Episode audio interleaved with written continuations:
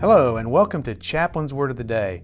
I'm Chaplain Otis Corbett, and I invite you to come along with me as we explore God's Word so that we can be inspired, challenged, and comforted together. Hello, I'm Otis Corbett, and today I want to share a word about toughness as I comment on 2 Corinthians 12, verses 6 through 10. This passage reads, for though I would desire to glory, I shall not be a fool, for I will say the truth. But now I forbear, lest any man should think of me above that which he seeth me to be, or that he heareth of me. And lest I should be exalted above measure through the abundance of the revelations, there was given to me a thorn in the flesh, the messenger of Satan to buffet me, lest I should become exalted above measure. For this thing I besought of the Lord thrice, that it might depart from me. And he said unto me, My grace is sufficient for thee, for my strength is made perfect in weakness. Most gladly, therefore, will I rather glory in my infirmities, that the power of Christ may rest upon me. Therefore I take pleasure in infirmities, in reproaches, in necessities, in persecutions, in distresses, for Christ's sake. For when I am weak, then I am strong. Now, as I record this, although it is August in Alabama, I am wearing an Army aviator's glove on my hand. Just one, not on this one, just on this one. And no, I am not channeling my inner Michael Jackson. I'm wearing this because I recently was unboxing a table for my wife and my pocket knife slipped. Four stitches, three different seats in the emergency room, two hours and one tetanus shot later, I was back home with a very large bandage, a massive bandage almost, covering a small but deep wound in the web of my hand. Now, I'm wearing this aviator's glove to hold in place a much smaller bandage on that awkward spot in the web of my hand between my thumb and forefinger. It's hard to keep a bandage on there, and so that's what I'm doing with this glove on. Now, the thing that surprised me about this accident was that when I looked at the wound, I almost passed out. I felt flushed, lightheaded, nauseated, and so I sat down with my head between my knees, literally between my knees until the feeling passed. All the while I was holding a paper towel against the uh, wound with pressure to stop the bleeding. I guess all those combat first aid classes in the Army did come in handy after all. Uh, but after a few minutes, I taped some gauze in place and headed to the local hospital. Mercifully, since it was a Monday evening, the emergency department was not crowded, and I was back home at the scene of the crime. I mean, scene of the accident sooner than I had expected. But what I had not expected, what I really didn't expect, was that I almost passed out over a non life threatening wound, what in war movies would be called a flesh wound. The knife did go about a half inch into my hand, which is a thing, uh, but I wasn't going to bleed to death, so I'm, I'm a little embarrassed about my lack of toughness, to be honest. Now, contrast my wimpiness with the experience of FBI agent Edmundo Mireles during the infamous Miami shootout of 1986. Early in that firefight, Special Agent Mireles was hit. He was hit by a rifle bullet which shattered the bones in his forearm. Now, despite his unspeakably painful wound, Special Agent Mireles operated his 12 gauge pump shotgun with one good hand and he put down the two assailants and he finished the fight. Although his comrades were out of the fight, he was still in it and he finished it. And although he never regained the complete use of that wounded arm, he continued his service in the FBI until his retirement in 2004.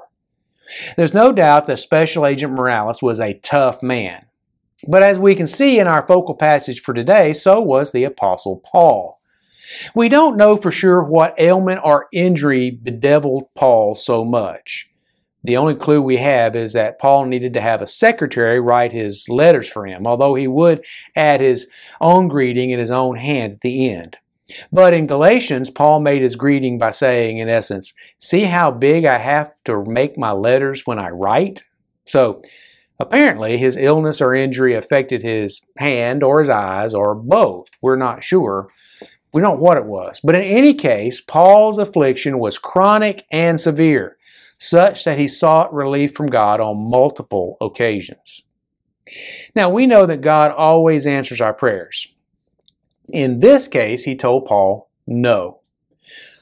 But he went on to say, My grace is sufficient for thee, for my strength is made perfect in weakness. So, what did Paul do? What could he have done?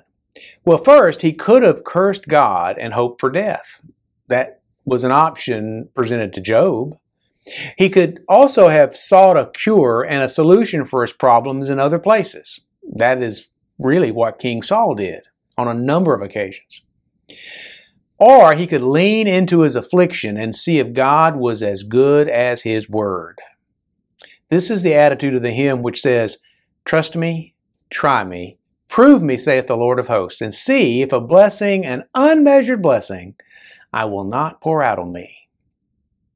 Now, of course, I, I, gave the bottom line up front in that passage from 2 Corinthians 12. So we know what choice Paul made. Because of God's faithfulness and because of God's promises, Paul made the decision to be tough. He made the decision to rest in God, knowing that God would help him to be strong. So, what about us? Are we tough? well, I guess I'm not as tough as I thought I was since I almost passed out because of this flesh wound. Toughness, however, is not measured by our initial reaction to an event. It is what we do after the initial shock wears off that counts. You see, when Special Agent Mireles was hit by that rifle bullet, he was knocked to the ground in shock and then in agony. As the bullets flew around him, he too had a choice to make. He could lie on the ground and wait for the fatal shot, or he could fight back. He admitted that he got angry and that motivated him to fight back. And he won that fight because he decided in his will he was going to be tough that day.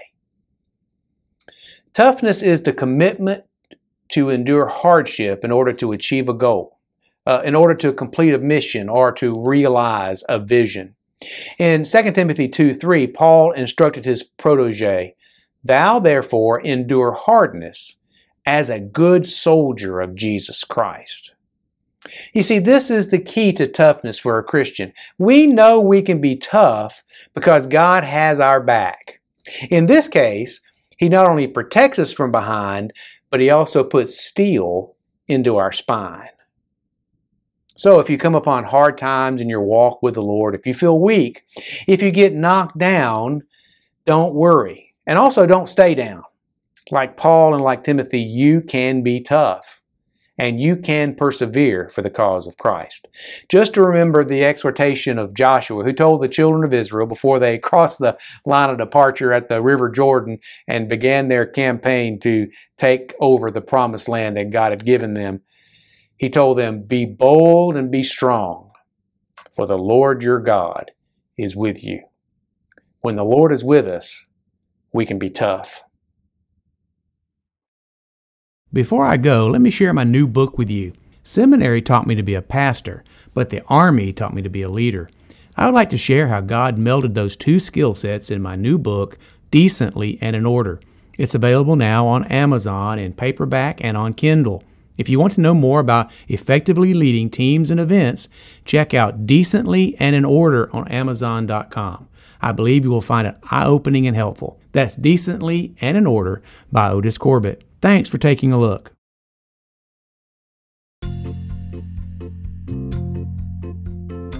Thanks for listening.